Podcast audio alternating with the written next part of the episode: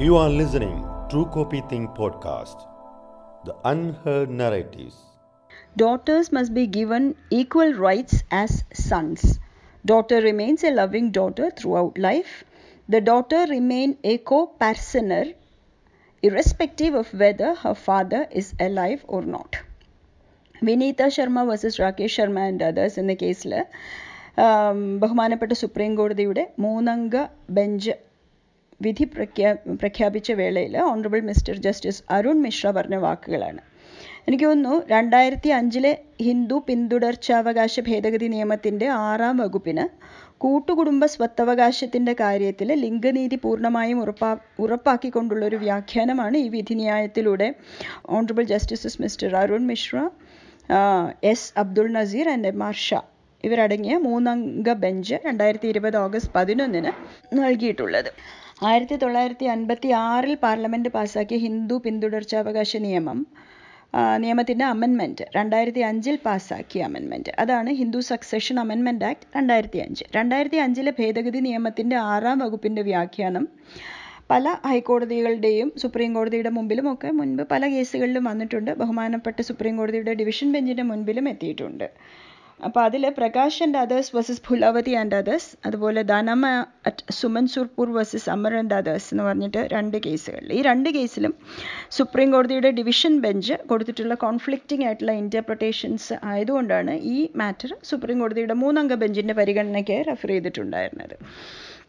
അപ്പോൾ അതിൽ ഹിന്ദു ജോ Hindu joint family rights joint Hindu family rights coparcenary rights അങ്ങനെ ധാരാളം വിഷയങ്ങൾ ഇൻ ഹിന്ദു ഫാമിലി അതുപോലെ rights to partition under Mitakshara law അങ്ങനെ ധാരാളം വിഷയങ്ങൾ ആഴത്തിലും പരപ്പിലും ഒക്കെ ചർച്ച ചെയ്ത് തീരുമാനിക്കപ്പെട്ടിരിക്കുന്ന ഈ വിധിന്യായത്തിന്റെ ഒരു ത്രീ സിക്സ്റ്റി ഡിഗ്രി അനാലിസിസ് ഒരു പോഡ്കാസ്റ്റിൽ സാധ്യമല്ല. അതുകൊണ്ട് ഇപ്പോൾ ഈ വിധിന്യായത്തിലൂടെ ബഹുമാനപ്പെട്ട സുപ്രീം കോടതി എസ്റ്റാബ്ലിഷ് ചെയ്ത ധാരാളം ലീഗൽ ആസ്പെക്ട്സിൽ ഒരു ആസ്പെക്റ്റ് നമുക്കിതിലൊന്ന് ടച്ച് ചെയ്തു പോകാം ഡീറ്റെയിൽ ജഡ്ജ്മെന്റ് വായിച്ചിട്ട് മാത്രമേ കൃത്യമായ ധാരണകളിലേക്ക് എത്താൻ പാടുള്ളൂ എന്നുകൂടി ആമുഖമായി പറയുകയാണ് അപ്പോൾ ഇതിൽ കുടുംബസ്വത്തിൽ പെൺമക്കൾക്ക് തുല്യാവകാശം നൽകിക്കൊണ്ട് രണ്ടായിരത്തി അഞ്ചിൽ നിലവിൽ വന്ന ഹിന്ദു പിന്തുടർച്ചാവകാശ ഭേദഗതി നിയമത്തിന് റിട്രോസ്പെക്റ്റീവ് ഇഫക്റ്റ് ഉണ്ടോ? അതായത് മുൻകാല പ്രാബല്യം ഉണ്ടോ എന്ന ചോദ്യത്തിനാണ് the daughter shall remain a co-parsoner throughout life, irrespective of whether her father is alive or not എന്ന് ബഹുമാനപ്പെട്ട സുപ്രീം കോടതി ഓഗസ്റ്റ് പതിനൊന്നിലെ ജഡ്ജ്മെന്റിൽ അഭിപ്രായപ്പെട്ടിട്ടുള്ളത്. അതായത് മകനെ പോലെ തന്നെ മകളും ഹിന്ദു കൂട്ടുകുടുംബ സ്വത്തിൽ കോ പാർസണർ ആയിരിക്കും. അവളുടെ അച്ഛൻ ജീവിച്ചിരിപ്പുണ്ടെങ്കിലും ഇല്ലെങ്കിലും. എന്ന് പറയുന്നതിലൂടെ ബഹുമാനപ്പെട്ട സുപ്രീം കോടതി Prakash versus Bhulavati Mangammal versus T B Raju എന്ന രണ്ട് കേസുകളിലെയും കോൺട്രറി ഒബ്സർവേഷൻസ് ഓവർറൂൾ ചെയ്യുകയും ചെയ്തു. അപ്പോൾ രണ്ടായിരത്തി അഞ്ചിലെ ഹിന്ദു പിന്തുടർച്ചാവകാശ ഭേദഗതി നിയമപ്രകാരം പെൺമക്കളും പൂർവിക സ്വത്തിൽ ആൺമക്കൾക്കൊപ്പം കോപാർസനേഴ്സ് ആണ് എന്ന് എന്നത് അല്ലെങ്കിൽ പാരമ്പര്യ കൂട്ടുകുടുംബ സ്വത്തിൽ മുൻകാല പ്രാബല്യത്തോടെ അംഗീകരിച്ചുകൊണ്ട് സുപ്രീം കോടതിയുടെ മൂന്നംഗ ബെഞ്ച് വിധി പുറപ്പെടുവിച്ചു എന്ന വാർത്ത അതായത് ഡേറ്റ് ഓഫ് ജഡ്ജ്മെന്റ് ആയ ഓഗസ്റ്റ് പതിനൊന്ന് മുതൽ നമ്മളെല്ലാവരും പല വിവിധ മാധ്യമങ്ങളിലൂടെ വായിച്ചും കേട്ടും കണ്ടും ഒക്കെ അറിഞ്ഞു. അപ്പോൾ ജീവിതാവസാനം വരെ പെൺമക്കളും കൂട്ടുകുടുംബ സ്വത്തിന്മേൽ തുല്യാവകാശമുള്ള മക്കളാണെന്നും ആയിരത്തി തൊള്ളായിരത്തി അൻപത്തി ആറിലെ പിന്തുടർച്ചാവകാശ നിയമത്തിന്റെ ആറാം വകുപ്പ് രണ്ടായിരത്തി അഞ്ചിൽ ഭേദഗതി ചെയ്യപ്പെട്ടതോടുകൂടി പൂർവിക സ്വത്തിൽ കോ പാർസനറി റൈറ്റ് ലഭിച്ച പെൺമക്കളുടെ ആ അവകാശത്തെ രണ്ടായിരത്തി അഞ്ചിലെ ഭേദഗതി നിലവിൽ വരുമ്പോൾ അവരുടെ അച്ഛൻ ജീവിച്ചിരുന്നോ ഇല്ലയോ എന്ന വസ്തുത ബാധിക്കുന്നില്ലെന്നും ഒക്കെ മൂന്നംഗ ബെഞ്ച് നിരീക്ഷിക്കുന്നു എന്നതുമൊക്കെയാണ് ജഡ്ജ്മെന്റ് ഹൈലൈറ്റ്സ് ആയിട്ട് നമ്മൾ അറിഞ്ഞിട്ടുള്ളത്. അപ്പോൾ സ്വാഭാവികമായിട്ടും കേരളത്തിലുള്ള ഹിന്ദു സക്സഷൻ ആക്ടിന്റെ പരിധിയിൽ വരുന്ന വിഭാഗക്കാരിലെ ബഹുഭൂരിപക്ഷത്തിന്റെയും മനസ്സിൽ ചില ചോദ്യങ്ങൾ ഉയർന്നു വന്നിട്ടുണ്ടാവും അതിൽ പ്രധാനമായിട്ടും രണ്ട് ചോദ്യങ്ങളാണ്. പൂർവിക സ്വത്തിന്മേൽ നമുക്ക് അവകാശം ഉന്നയിക്കാനുള്ള അധികാരം ഇപ്പോഴും നിലനിൽക്കുന്നുണ്ടോ? രണ്ട് രണ്ടായിരത്തി അഞ്ചിന് മുൻപ് തൊട്ട് കേരളത്തിൽ നിലവിലുള്ള ഹിന്ദു നിയമപ്രകാരം ആൺമക്കൾക്കും പെൺമക്കൾക്കും തങ്ങളുടെ അച്ഛന്റെയോ അമ്മയുടെയോ സ്വത്തിന്മേൽ തുല്യ അവകാശമായിരുന്നല്ലോ എന്നും. ഉത്തരം സിമ്പിളാണ് ഇപ്പോൾ ഈ കോടതി വിധി അതായത് കോപാർസനറി കോപാർസനറി റൈറ്റ്സിന്മേലുള്ള കോടതി വിധി കൂട്ടുകുടുംബ വ്യവസ്ഥിതി നിയമപരമായി നിലനിൽക്കുന്ന സംസ്ഥാനങ്ങളിലെ കമ്മ്യൂണിറ്റീസിനെയാണ് ഹിന്ദു കമ്മ്യൂണിറ്റീസിനെ അതായത് ഈ ഹിന്ദു സക്സഷൻ ആക്ടിന്റെ പരിധിയിൽ വരുന്ന കമ്മ്യൂണിറ്റീസിനെയാണ് ബാധിക്കുന്നത്. അപ്പോൾ ഈ നേരത്തെ ഉള്ള രണ്ട് ചോദ്യങ്ങളുടെ ഉത്തരം ഈ ഉത്തരത്തിലുണ്ട്. അതായത് ഇവിടെ കൂട്ടുകുടുംബ വ്യവസ്ഥിതി നിലനിൽക്കുന്നില്ല. കൃത്യമായിട്ട് ഈ രണ്ട് ചോദ്യത്തിന്റെ ഉത്തരം അറിയണമെങ്കിൽ Kerala joint Hindu family system abolition act nineteen seventy five ഒന്ന് നോക്കിയാൽ മതിയാവും. ആയിരത്തി തൊള്ളായിരത്തി എഴുപത്തി ആറ് ഡിസംബർ ഒന്നാം തീയതി നിലവിൽ വന്ന Kerala joint Hindu family system abolition act. ആദ്യമേ തന്നെ പറയട്ടെ ഇതൊരു സ്റ്റേറ്റ് ലെജിസ്ലേഷനാണ് ഒരു ഇൻഡിപെൻഡന്റ് സ്റ്റാറ്റ്യൂട്ട് അതുകൊണ്ട് തന്നെ ഇത് ആയിരത്തി തൊള്ളായിരത്തി അൻപത്തി ആറിലെ കേന്ദ്ര നിയമമായ ഹിന്ദു പിന്തുടർച്ചാവകാശത്തിന്റെ ഭേദഗതി അല്ല എന്ന് പ്രത്യേകം മനസ്സിലാക്കണം.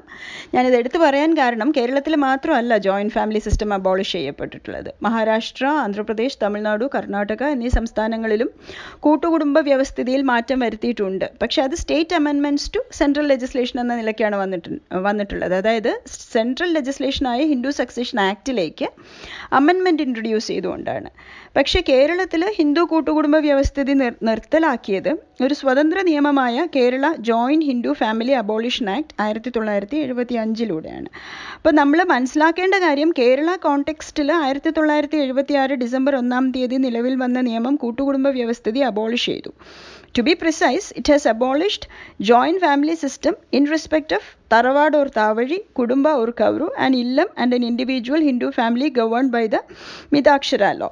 ഇത് ഈ നിയമത്തിന് ആയിരത്തി തൊള്ളായിരത്തി എഴുപത്തി എട്ടിൽ ഒരു ഭേദഗതിയും കൂടി വന്നിട്ടുണ്ട് അതും ഇത് പരിശോധിക്കുന്നവർ കൂടി ചേർത്ത് പരിശോധിക്കണം അതിന്റെ ഒന്നും ടെക്നിക്കാലിറ്റീസിലേക്ക് പോകുന്നില്ല പറഞ്ഞു വന്നത് ഇതാണ് ആ കാലഘട്ടം മുതൽക്ക് തന്നെ നേരത്തെ ഞാൻ മെൻഷൻ ചെയ്ത കാറ്റഗറിയിൽപ്പെട്ടവർക്ക് ആർക്കും തന്നെ പൂർവിക സ്വത്തിന്മേൽ ജന്മാവകാശമില്ല. അതായത് ആ നിയമം നിലവിൽ വന്നപ്പോൾ കൂട്ടുകുടുംബ വ്യവസ്ഥിതി അബോളിഷ് ചെയ്തിട്ട് ഒരു പാർട്ടീഷൻ നടന്നതായി തീരുമാനിച്ച് അന്ന് ആ സമയത്തുള്ളവർക്കെല്ലാം അവരവരുടെ അവകാശം കുടുംബസ്വത്തിന്മേൽ വീതിച്ച് കിട്ടിയതായി കൺസിഡർ ചെയ്യുവാണ്.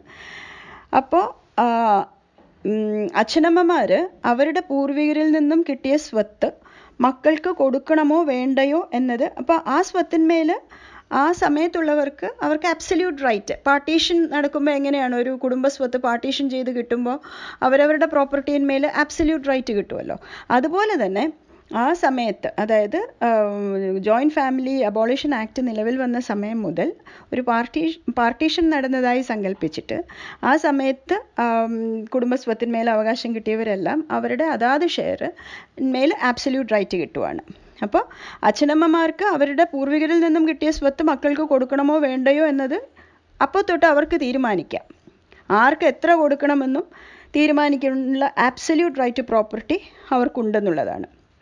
ഏത് വിധത്തിൽ ഏത് പ്രൊപ്പോഷനിൽ ആർക്ക് കൊടുക്കണമെന്ന് കാണിച്ച് ബില്ല് എഴുതി വയ്ക്കാൻ both male and female has got the right self acquired property ഇപ്പോൾ ഈ corpus coparcenary rights under Mitakshara കൂട്ടുകുടുംബ വ്യവസ്ഥിതി നിലനിൽക്കുന്ന വിഭാഗങ്ങളിലാണേലും സെൽഫ് അക്യൂർഡ് പ്രോപ്പർട്ടി സ്വയം ആർജിച്ച സ്വത്തിന്മേൽ അവർക്ക് ആബ്സല്യൂട്ട് റൈറ്റ് ആണ്. അത് ഇപ്പോൾ മക്കൾക്ക് കൊടുക്കണമെന്ന് നിർബന്ധമൊന്നുമില്ല. അവർക്ക് ഇഷ്ടമുള്ള പോലെ വില്ലെഴുതി വയ്ക്കാം എന്നുള്ളത് പോലെ തന്നെയാണ്.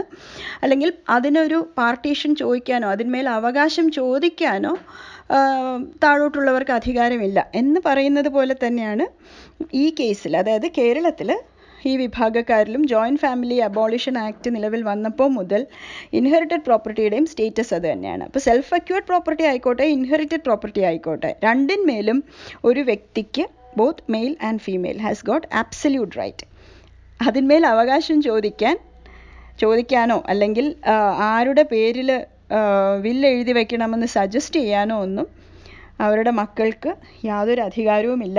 പ്രോപ്പർട്ടി ഹോൾഡർ ജീവിച്ചിരിക്കുന്നിടത്തോളം കാലം. ഇനി ബില്ല് എഴുതി വയ്ക്കാതെ പ്രോപ്പർട്ടി ഹോൾഡർ മരിക്കുകയാണെന്ന് വിചാരിക്കൂ.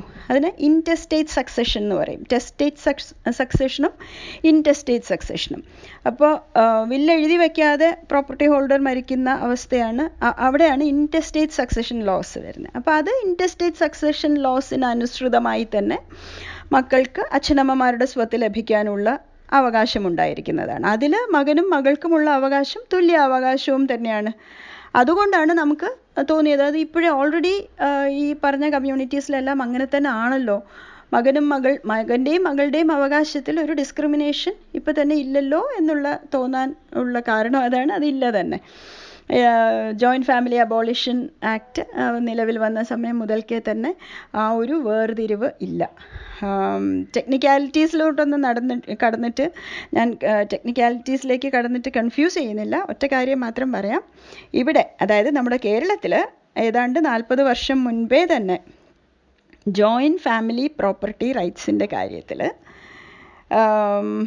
അല്ലെങ്കിൽ ജോയിന്റ് ഫാമിലി അബോളിഷൻ ആക്ടിന്റെ പരിധിയിൽ വരുന്ന എല്ലാ കമ്മ്യൂണിറ്റീസിലും പ്രോപ്പർട്ടി റൈറ്റ്സിന്റെ കാര്യത്തിൽ ഇൻഡിവിജ്വൽ റൈറ്റ്സ് ജെൻഡർ ജസ്റ്റിസ് ഇത് രണ്ടും ഉറപ്പാക്കിക്കൊണ്ടുള്ള നിയമവ്യവസ്ഥയാണ് തുടർന്ന് വരുന്നത്.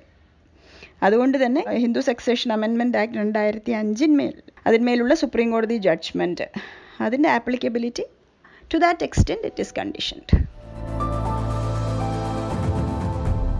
you are listening True Copy Think podcast, the unheard narratives.